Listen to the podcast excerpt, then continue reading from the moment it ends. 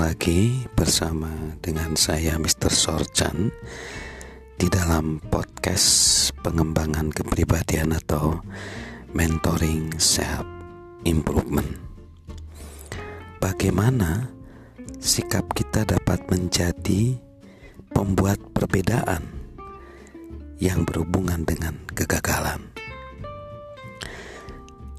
Sulit untuk menempatkan kegagalan dalam perspektif yang benar jika kita terus-menerus berpegang pada perilaku yang menyabotase diri sendiri.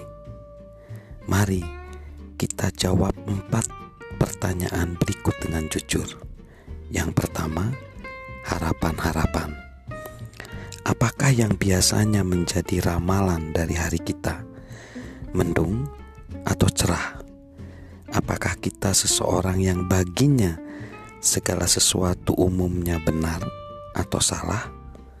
Berapa persenkah waktu yang biasanya kita harapkan untuk berhasil dalam hal-hal yang kita kerjakan hari ini?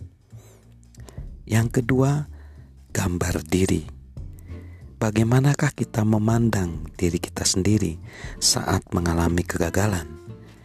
Ini mungkin sesuatu yang sulit untuk dibedakan. Apakah kita percaya bahwa kita adalah seorang yang mampu dan berhasil yang kadang-kadang gagal, atau kita pada dasarnya seorang pecundang yang sedang berusaha menghindari kesalahan-kesalahan? Yang ketiga, risiko. Apakah pemahaman risiko dalam kehidupan kita? Apakah risiko adalah bagian yang normal atau sehat dalam mencapai keberhasilan? Ataukah itu sesuatu yang harus dihindari dengan segala cara? Mungkin cara terbaik untuk membedakan perasaan kita adalah menanyakan berapa persenkah waktu yang kita gunakan untuk mencari kenyamanan, keamanan, status quo. Lalu yang keempat, kegigihan. Pikirkanlah juga tentang empat atau lima prioritas dalam kehidupan kita. Jika kita tidak dapat menyebutkannya di luar kepala, cobalah berpikir dan menuliskannya.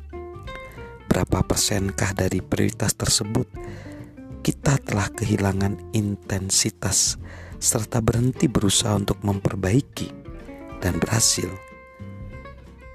Jadi, mari kita tanyakan.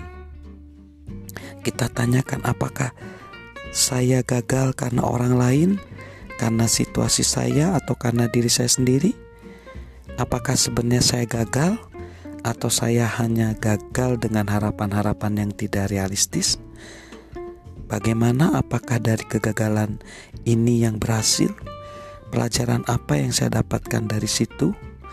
Apakah saya berterima kasih atas pengalaman kegagalan tersebut? Apa pun hasilnya, adakah cara untuk mengubah kegagalan menjadi keberhasilan untuk diri saya sendiri dan orang lain? Apakah orang-orang yang saya kenal memiliki pengalaman yang sama? Jika iya, dapatkah mereka menolong saya?